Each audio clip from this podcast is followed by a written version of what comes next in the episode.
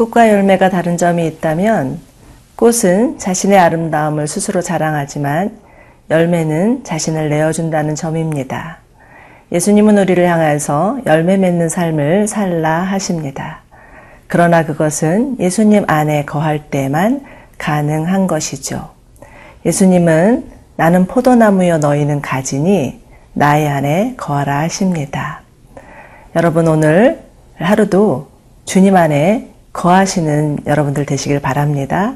그래서 풍성한 열매 맺는 삶 이루시기 바랍니다.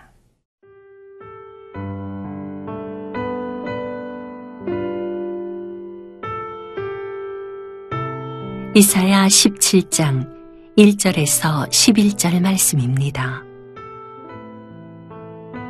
다메색에 관한 경고라. 보라, 다메색이 장차 성읍을 이루지 못하고 무너진 무더기가 될 것이라. 아로엘의 성읍들이 버림을 당하리니 양무리를 치는 곳이 되어 양이 높되 놀라게 할 자가 없을 것이며 에브라임의 요새와 다메색 나라와 아람의 남은 자가 멸절하여 이스라엘 자손의 영광같이 되리라. 만군의 여호와의 말씀이니라. 그날에 야곱의 영광이 쇠하고 그의 살진 몸이 파리하리니 마치 추수하는 자가 곡식을 거두어 가지고 그의 손으로 이삭을 벤 것 같고 르바임 골짜기에서 이삭을 주운 것 같으리라. 그러나 그 안에 주울 것이 남으리니 감람나무를 흔들 때에 가장 높은 가지 꼭대기에 과일 두세 개가 남은 같겠고 무성한 나무의 가장 먼 가지에 네다섯 개가 남음 같으리라. 이스라엘의 하나님 여호와의 말씀이니라. 그날에 사람이 자기를 지으신 이를 바라보겠으며 그의 눈이 이스라엘의 거룩하신 이를 뵙겠고 자기 손으로 만든 제단을 바라보지 아니하며 자기 손가락으로 지은 아세라나 태양상을 보지 아니할 것이며 그날에 그 견고한 성읍들이 옛적에 이스라엘 자손 앞에서 버림받은 수풀 속의 처소와 작은 산 꼭대기의 처소 같아서 황폐하리니 이는 네가 내 구원의 하나님을 잊어버리며 내 능력의 반석을 마음에 두지 아니한 까닭이라. 그러므로 네가 기뻐하는 나무를 심으며 이방의 나무가지도 이종하는도다. 내가 심는 날에 울타리를 두르고 아침에 네 씨가 잘 발육하도록 하였으나 근심과 심한 슬픔의 날에 농작물이 없어지리라. 오늘 말씀은 다메색에 관한 경고로 시작하는데요. 다메색은 아람의 수도였습니다. 하나님은 장차 아람도 무너질 것이라고 예언하십니다. 그런데 하나님께서 아람을 다루시면서 북이스라엘의 심판에 대해서도 말씀하시는데요. 3절입니다. 에브라임의 요새와 다메색 나라와 아람의 남은 자가 멸절하여 이스라엘 자손의 영광같이 되리라. 만군의 여호와의 말씀이니라. 여기서 에브라임은 북이스라엘을 대표하는 지파입니다. 하나님께서 아람과 북이스라엘을 함께 다루시는 데는 그만한 이유가 있습니다.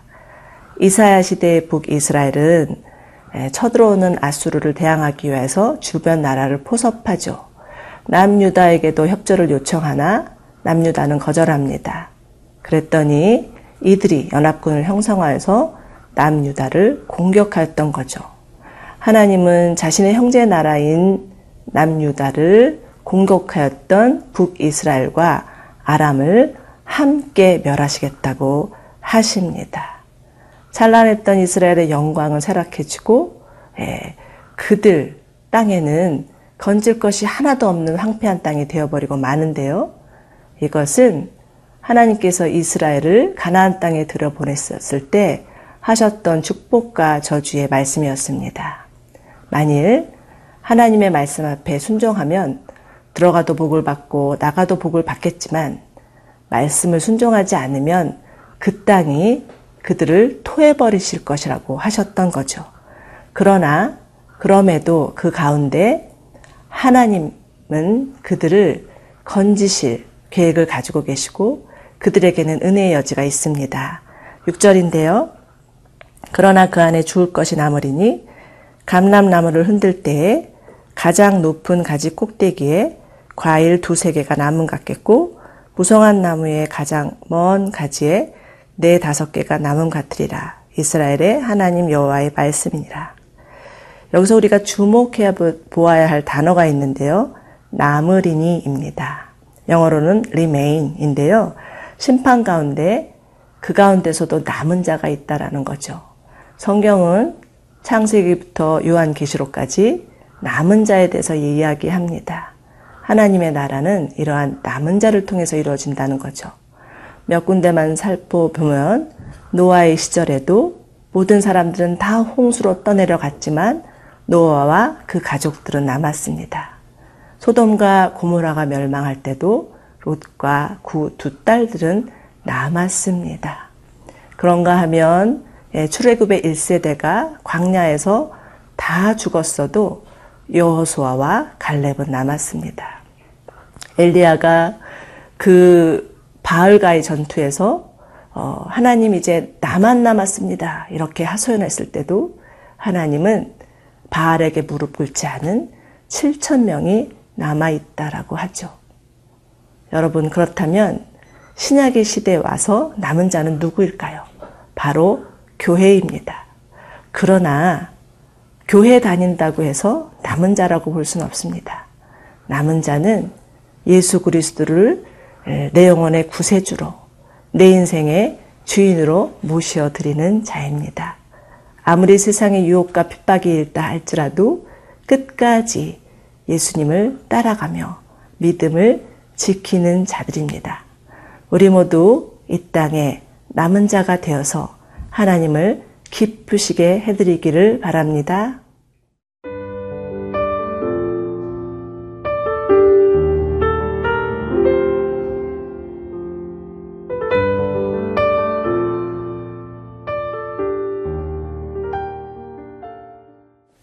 두 번째 파트 7절은 그날에로 시작하는데요. 여기서 그날이란 심판의 날이며 동시에 구원의 날입니다. 그렇다면 그날에는 어떤 일이 벌어질까요? 7절과 8절입니다. 그날에 사람이 자기를 지으신 일을 바라보겠으며 그의 눈이 이스라엘의 거룩한 일을 뵙겠고 자기 손으로 만든 태양상을 보지 아니할 것이며 북이스라엘의 패망의 원인은 물론 정치적인 요인도 있었지만 더 근본적인 원인은 영적인 이유였습니다. 열왕기야 마지막을 보면 북이스라엘이 어떻게 패망하는지 그 원인에 대해서 구체적으로 나오고 있는데요. 이들은 하나님의 모든 명령을 거부하고 스스로 송아지 상을 부어 만들고 하늘의 1월 성신을 섬기고 바알과 아세라를 섬겼노라고 말합니다. 그리고 가난하고 힘없는 자를 학대하고 자신이 가진 부와 쾌락을 즐기며 온갖 사람들을 억압하였던 자들이라고 기록하고 있습니다. 그러나 물론 이들은 날마다 하나님 앞에 제사했고 절기마다 꼬박꼬박 예물을 드렸습니다. 겉으로는 하나님을 믿는 모습들이 있었지만 이들의 신앙은 변질된 신앙이었고 하나님과 우상을 겸하여 섬기는 혼합된 신앙이었죠. 실제로 지금도 이스라엘에 가면 예, 그 시절에 제작되었다고 하는 돌 비문에 이런 글이 적혀 있다고 합니다. 사마리아의 여호와와 그의 아내 아세라가 너를 축복하기를 원한다.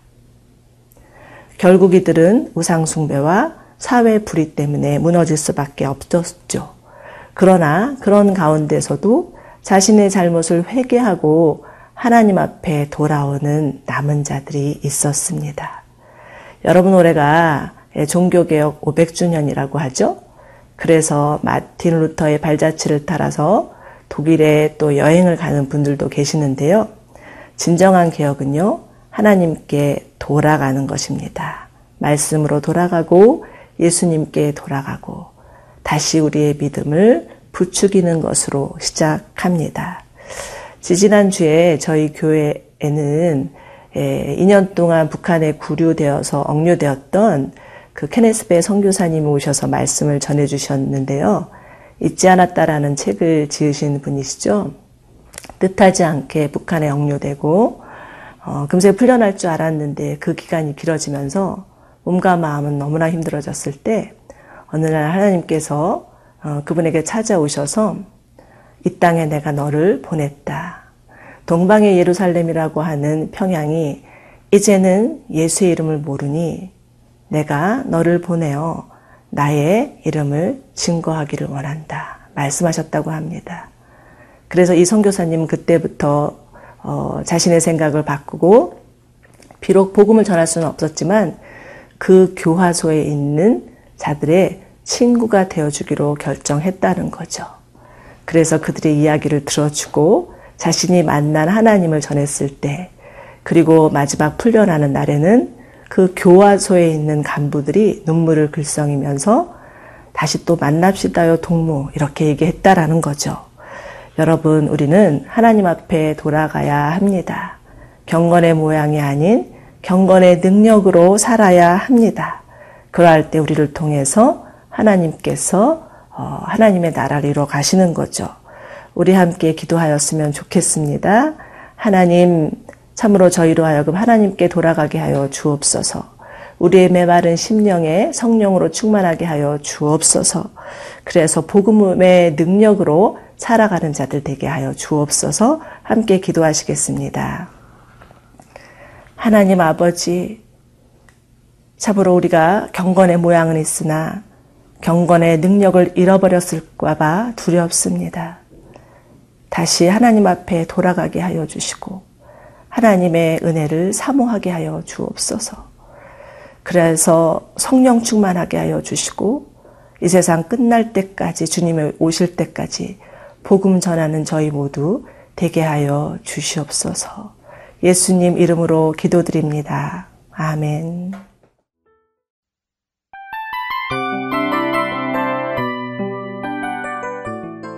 이 프로그램은 청취자 여러분의 소중한 후원으로 제작됩니다.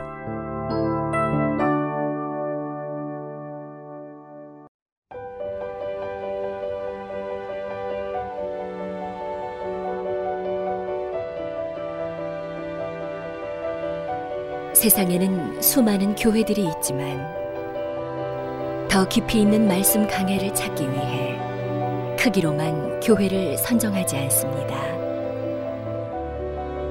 보다 좋은 영적 콘텐츠를 더 많이 나누기 위해 방송비를 받지 않습니다. 1년 365일 복음만 전하고 싶어서 우리는 광고를 하지 않습니다. 온누리의 복음을 땅끝까지 CGN TV와 함께 땅끝 성교사가 되주세요